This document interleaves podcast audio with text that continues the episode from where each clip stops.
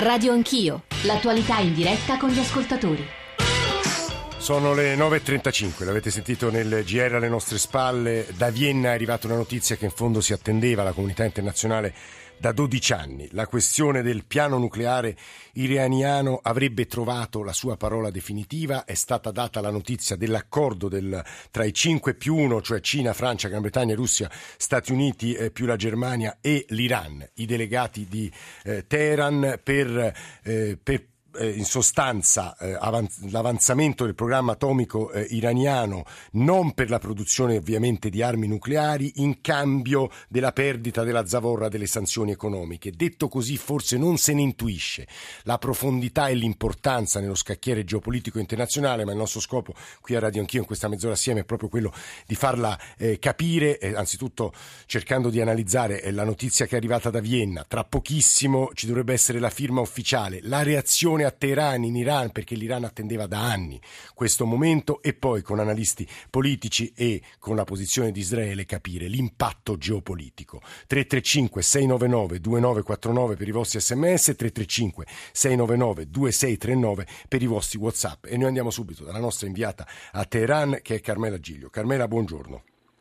Buongiorno a te e agli ascoltatori di Radio 1. Io vorrei cominciare con una eh, curiosità, se mi permetti, perché mentre eh, i media e le agenzie di stampa di tutto il mondo stanno rilanciando la notizia di questo accordo, che peraltro è stato diffuso per la prima volta da una eh, fonte diplomatica di, di Teheran, ecco, e ancora questa notizia ancora non compare, non viene diffusa dalla TV di Stato iraniana che ha semplicemente si è limitata ad annunciare eh, quella riunione plenaria del gruppo dei 5 più 1 e dell'Iran che si svolgerà tra circa un'ora eh, a Vienna, sì. l'ultimo atto di questa, di questa, maratona negoziale che come eh, dicevi tu eh, si trascina, eh, da, si, trascina da, anni.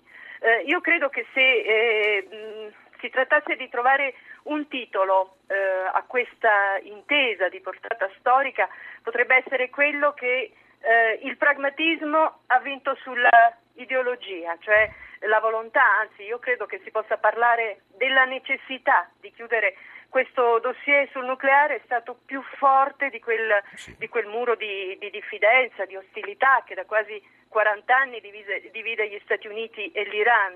Eh, un muro che certo con questo accordo segna soltanto una, una prima crepa. Siamo eh, soltanto... Eh, Carmela, ti chiedo una cortesia, torno subito da te per farci eh, raccontare e spiegare che cosa potrebbe cambiare poi per l'Iran e per il suo ruolo nello scacchiere medio orientale, perché abbiamo raggiunto Paolo Valentino, inviato a Vienna per il Corriere della Sera, che può raccontarci davvero gli ultimissimi minuti e credo l'annuncio dell'imminente firma. Paolo Valentino, buongiorno, benvenuto. Buongiorno, buongiorno. Allora, credo, la notizia è ormai credo ufficiale perché è stata diffusa. La notizia diffusa. è certa, anche sì. no, diciamo, l'ufficialità no, arriverà certa, dopo la riunione plenaria. Ecco, esatto. Eh, che, ha, che, parte alle 10 e mezza e poi è prevista una conferenza stampa. Comunque l'accordo è stato fatto, non c'è dubbio, dopo 17 giorni di durissima maratona negoziale sono stati momenti anche drammatici, anche di grande polemica, di grande eh, arrabbiature, però alla fine ce l'hanno fatta perché eh, è stato evidente sin dall'inizio che qui c'era la volontà di chiudere. Io voglio ricordare solamente una cosa, eh, quasi una, un'immagine eroica di questo negoziato. Il segretario di Stato americano John Kerry, che è arrivato in stampelle perché si era rotto il femore un mese fa, non ha mai lasciato Vienna in questi 17 giorni. Gli altri sono andati e venuti dalle capitali. Lui non ha mai lasciato Vienna, è sempre stato lì a seguire, a fare le sue riunioni bilaterali con Zarif, che è l'altro grande protagonista di questo negoziato. E che è il ministro degli esteri dell'Iran, ricordiamolo. E che è il ministro degli esteri iraniano, esattamente, e che è uno dei volti nuovi di questo regime, una specie con una popolarità quasi da rockstar. Zarif, tra l'altro, è, è, una, è un personaggio che ha vissuto nella sua vita più negli Stati Uniti che in Iran perché ha studiato in America, poi ha, ha lavorato all'ONU e quindi è uno che capisce eh, anche le sottigliezze della psicologia americana. Valent- Questo è stato un fattore molto importante. Valentino, una, domanda, una domanda solo e poi la lascio al suo lavoro. Chi, chi vince con questo accordo? Ma io credo che vinciamo tutti. Vincono gli Stati Uniti perché acquisiscono potenzialmente un grande eh, alleato nella lotta contro l'ISIS, ricordiamoci che è l'Iran in questo momento a guidare la lotta contro l'ISIS in Iraq e in Siria, eh, vince l'Iran perché ritorna alla comunità internazionale, eh, vince eh, a suo modo anche eh, l'Europa che ha coordinato oh, i lavori e che ha fatto da honest broker in questa operazione. Ricordiamo che i 5 più 1 per lungo tempo no, eh, eh, nei, nei 5 più 1 trattavano solo gli europei e non gli americani e quindi alla fine eh, vince appunto, diceva bene la collega prima, vince la diplomazia e vince la logica dell'inclusione. E questo è il punto forse più interessante. Chi perde, almeno dalle ricostruzioni giornalistiche, è Israele. Cercheremo di capire perché Israele stia esprimendo in queste ore una enorme preoccupazione. Tra poco sarà con noi Avi Pasner. Prima di andare da Stefano Silvestri per proseguire sull'onda di quanto ci stava raccontando Paolo Valentino in questa primissima cronaca e analisi di un accordo davvero storico, volevo tornare e eh, sentirlo con Stefano Silvestri. Volevo tornare da Carmela Giglio perché eh, eh, credo vada approfondito. Carmela, che a Teheran quanto è importante per l'Iran questo accordo, Carmela? Sai, in questi giorni di, di, di, di, vigilia che ho trascorso mentre a Vienna si trattava eh, a oltranza, devo dire che tutti gli interlocutori con i quali ho parlato, sia che appartenessero allo schieramento riformista, sia eh, a quello conservatore, eh, erano tutti eh, concordi su un punto, e cioè che eh, la questione nucleare in qualche modo è stata solo la cornice, se vuoi eh, la bandiera ideologica no, di questo negoziato, mentre in realtà il nodo che è stato difficile, la vera questione in palio, il nodo che è stato veramente difficile sciogliere, che ha trascinato le trattative eh, per così tanto tempo, era invece una questione eh, tutta politica e cioè la volontà, l'ambizione dell'Iran di eh, tornare ad essere riconosciuto come eh, una, potenza, una, potenza, regionale, lo ricordava anche il collega Valentino un attimo fa, una potenza regionale in grado di diventare un motore economico nel Medio Oriente, non dimentichiamo questo, questo fattore perché anche questo è uno degli elementi chiave, se pensiamo alle turbulenze mercato, dei mercati finanziari, dell'economia anche in Europa con la crisi greca eccetera, questo paese di 80 milioni di persone eh, con un'altissima percentuale di giovani con un alto stra, eh, sì. di educazione eh, di istruzione, un alto grado di istruzione, è un, un, è un, mercato veramente che potrebbe diventare una sorta di piccola Cina in Medio Oriente e diventare il traino no? eh. anche per gli investitori occidentali ed europei che sono già qui eh, in agguato. Questo è impatto. Eh, Quindi ti dicevo, la volontà, la questione politica eh, era, era, proprio questa, quindi un Iran che vuole tornare a essere potenza regionale sul piano economico e anche però sul piano, eh, sul piano politico, cioè diventare un elemento di stabilizzazione in questo Medio Oriente esatto, che si questo... sta disagrando anche la spinta del cosiddetto Stato. E a questo proposito, Carmela, sul ruolo che l'Iran potrebbe sviluppare poi nei, contro lo Stato islamico, credo sia molto interessante la posizione, insomma il racconto di Stefano Silvestri, a conferma di quanto provavo a accennare poco fa a proposito della reazione israeliana, c'è una prima dichiarazione della vice ministra degli esteri di Israele, Zipi uh, Otoveli, questo accordo è un accordo di resa storica da parte dell'Occidente verso l'asse del male, con l'Iran in testa. Stefano Silvestri, consigliere scientifico e ex presidente dello IAI, buongiorno e benvenuto.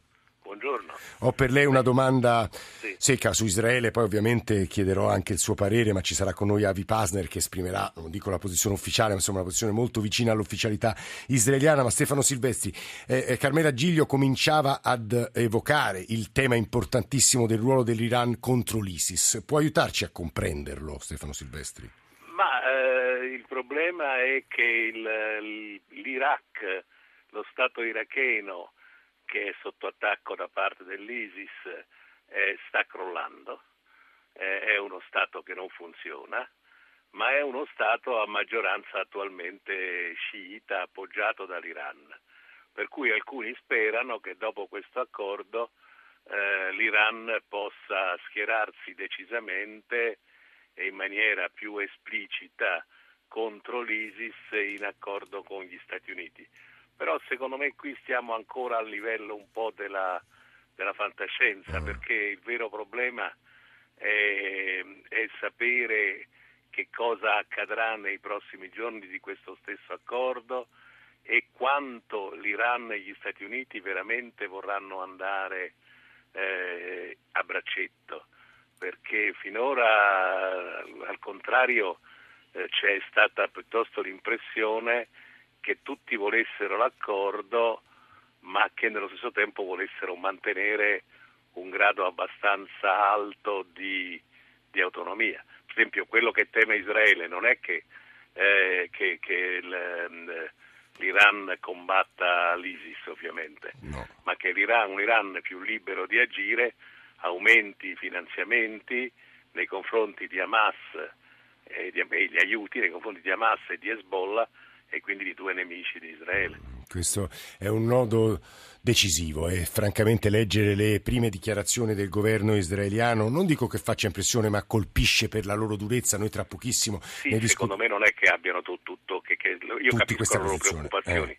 ma la loro alternativa era peggiore la loro alternativa era fare una guerra con l'Iran e questo avrebbe anche accelerato la, la, la, la disgregazione del Medio Oriente e nel più lungo termine avrebbe accresciuto a mio avviso. Un paio di sms eh, che eh, invece di lodare eh, la storicità, chiamiamolo così, del, dell'accordo di stamattina, tra poco verrà sottoscritto ufficialmente, eh, capiscono, comprendono la grande preoccupazione di Israele perché, e lo dico in maniera sommaria, alcuni ascoltatori semplicemente non si fidano del ruolo dell'Iran nello scacchiere medio orientale. Vi leggo un'agenzia che mi sembra interessante, da fonti diplomatiche l'accordo eh, prevederebbe che gli ispettori dell'AIEA possano avere accesso a tutti i siti iraniani eh, sospetti, compresi quelli militari. In realtà bisogna vedere poi nella bozza conclusiva cosa c'è scritto, ma insomma lo scopriremo a distanza eh, di ore. Vi citavo la prima affermazione ufficiale del governo israeliano, la vice ministra degli esteri, posizione durissima, ha vinto l'asse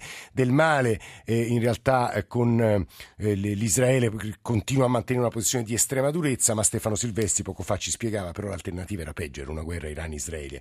Io saluto colui che è stato ambasciatore di Israele qui da noi in Italia, è stato portavoce del governo israeliano, è stato consigliere di Sharon. Avi Pasner, benvenuto, buongiorno. Sì, buongiorno. Come la pensa lei?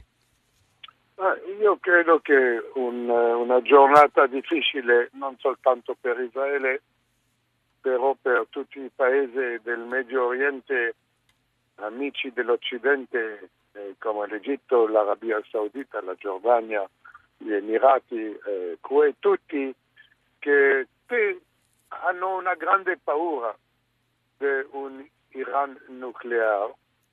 E noi crediamo che dopo questo accordo ci sarà, non domani, non dopodomani, però ci sarà tra dieci anni, tra dodici anni, un Iran nucleare che minaccia tutti i paesi del Medio Oriente. E questa è una situazione nuova che noi speravamo eh, che non successe, però è arrivata e adesso dovremo vedere come fare per evitare che il Medio Oriente ci siano ancora più disturbi, più tensione, più guerre che fino adesso.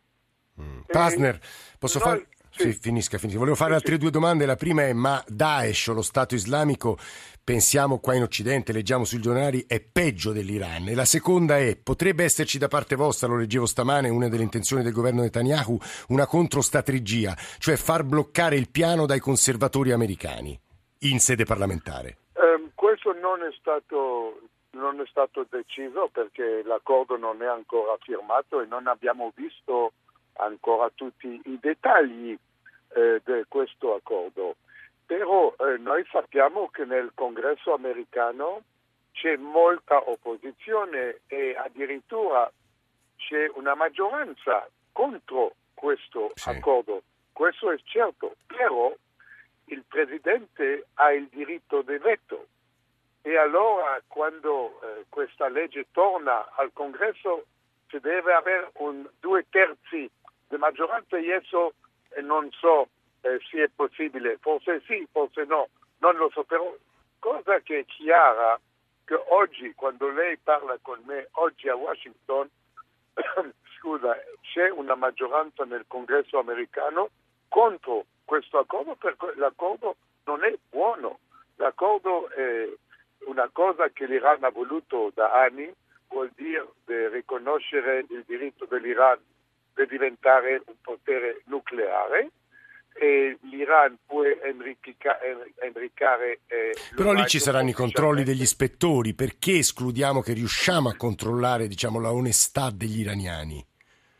No, non, non, ci sono controlli sorpresi, credo. Vediamo mm, nell'accordo però se ciò che abbiamo sentito è vero, che non ci saranno dei controlli sorpresi. Vuol dire che sì, eh, la, la, le Nazioni Unite vogliono controllare eh, le site militari diciamo, dell'Iran, devono dare un preavviso di due o tre settimane. in due o tre settimane sì. un paese come l'Iran già incontrerà i mezzi come far sparire tutto che può essere eh, eh, negativo dal suo punto di vista. Pasne, scusi, l'ultima cosa, le, la domanda le ponevo prima, per noi, per la comunità occidentale, per le opinioni pubbliche, in questo momento il vero nemico è lo Stato islamico, per voi israeliani no, perché, Avi Pasner? Perché no, lo Stato islamico è un pericolo e noi l'abbiamo eh, sulle nostre frontiere, eh, per esempio nel Sinai, eh, dove l'Egitto combatte sì. eh, l'Islam radicale è alla frontiera di Israele, l'abbiamo sul Golan, sulla nostra frontiera con la Siria. Però questi sono per il momento dei gruppi più piccoli. Eh, L'Iran è un paese enorme, 80 milioni di abitanti con un esercito molto molto forte e si decide un giorno di fare ciò che dichiara ogni giorno. Se lei ascolta lo che dice, eh, ciò che dice eh, l'Iran ogni giorno, ci sono dichiarazioni che vogliono far fuori Israele, ok? Mm. E allora adesso ce li danno i mezzi di fare questo. Mm. Per questo è molto più pericoloso un immenso e forte paese come l'Iran che gruppi terroristici che sono pericolosi, sono barbari, sono terribili, però non posano una minaccia esistenziale per Israele. È sempre di grande chiarezza, è stato, lo dicevo, ambasciatore qui in Italia, portavoce del governo israeliano. Stefano Silvestri, per chiudere con questa eh, analisi, la preoccupazione di Israele, la preoccupazione anche dei sauditi, lei stesso evocava questo tipo di timore. Sì, certamente ci sono tutte queste preoccupazioni. Devo dire che il non accordo, a mio avviso, non avrebbe né evitato la proliferazione nucleare né eh, semplificato la situazione politica in Medio Oriente, come si è visto, eh, perché già si stava allargando la guerra, vediamo quello che sta succedendo nello Yemen eh, e, e, in Siria, va bene naturalmente. Ora eh, è chiaro che eh, alcuni paesi, l'Arabia Saudita, forse anche Israele, avrebbero preferito mantenere una sorta di alleato prigioniero degli Stati Uniti, cioè mm. tenere gli, gli, gli Stati Uniti come alleati obbligati, eh, obbligati con loro. Eh, e che gli Stati Uniti invece facendo l'accordo con l'Iran hanno recuperato una maggiore libertà d'azione. La realtà è che l'interesse degli Stati Uniti per il Medio Oriente, l'interesse strategico, sì è sempre molto alto ma è un pochino più basso di quello di ieri e che questo concede agli Stati Uniti una maggiore libertà d'azione. Mm-hmm. Eh, quindi di questo bisognerà, bisognerà, tenere conto, bisognerà valutare. Guardi Stefano Silvestri, aggiungo un'altra agenzia che sembrerebbe dare ragioni ad alcune delle preoccupazioni di Avi Pasner, eh, il siti militari Teheran ottiene un tavolo arbitrale, pur con un compromesso sembra averla spuntata eh, Teheran nel chiedere un tavolo per le visite ai siti militari eventualmente richieste dalla IEA, cioè cioè ci sarebbe, sì. de, dovrebbero essere giustificati da adeguati elementi di prova, dice Avi Pasner, nel frattempo loro possono fare quello che vogliono. Ecco questo dice sì, Pasner. Può essere, però insomma non complichiamoci le, le, le, cose più ancora di quanto non lo mm, siano. Mm, mm. Eh, in realtà adesso in questo accordo dovrebbero esserci anche tutta una serie di, eh, di aperture, di analisi per come è andato fino ad oggi il programma nucleare sui piani che ha avuto l'Iran fino ad oggi, una certa libertà di interrogazione di testimoni, eccetera, eccetera. Non è che tutte queste cose poi si inventano e si reinventano ogni, ogni, due minuti con persone diverse. Uh, Silvestri ci dica un'ultima cosa. Io dico che uh. insomma, Eh, questo accordo è fatto per mantenere l'Iran in uno stato di paese non nucleare militarmente. Eh, questa, è, questa, è, la speranza. Eh, ora può essere anche che non riesca. Se non riesce questa cosa con l'accordo che consente una molto maggiore eh, apertura alle, alle ispezioni e un'apertura maggiore del paese, quindi anche in questo sì. caso un'apertura maggiore eh, a, a, coloro che vogliono osservare che cosa succede, Beh, se non riesce questo, figuriamoci sarebbe riuscito in una situazione di totale chiusura e, mm. e di quasi guerra. Stefano Silvestri. Io, secondo sì. me, francamente, mi sembrano delle obiezioni un po' di lana caprina. E bisogna forse gioire, ecco, questo è, la, è la, lo stato d'anima che... Gioire, d'animo non che lo so, ma insomma comunque è, è meglio una... di una guerra. Sì, questo, questo, non abbiamo dubbi. Stefano Silvestri, Avi Pasner, grazie davvero. Ovviamente nel corso della giornata a Radio 1 cercheremo di spiegare, poi subito dopo la conferenza stampa, la firma, la stipula ufficiale e la conferenza stampa, di capire i termini e il dettaglio dell'accordo stesso. L'ultima cosa che dico è che probabilmente se appunto tutto si perfeziona crollerà anche il prezzo del petrolio perché l'Iran potrà esportare molto più petrolio di quanto non possa fare adesso. Stamane in console c'erano Fulvio Cellini, Claudio Magnaterra e Roberto Guiducci e poi in redazione Alessandro Forlani, Nicola Amadori, Valeria Volatile, Alessandro Bonicatti, Valentina Galli e in regia Cristian Manfredi, noi siamo arrivati alle conclusioni della puntata di oggi, adesso diamo la linea anche per particolari su, che giungono da Vienna, da Teheran, Ale e Carmela Giglio, peraltro la ringraziamo molto, l'avevo abbandonata a Teheran, e diamo la linea al giornale radio delle 10 e alla radio Ne Parla con Ilaria Sotis. Noi ci risentiamo domattina, se volete scriverci fatelo soprattutto attraverso i social network e la nostra posta elettronica che è radioanchio.it. A domani.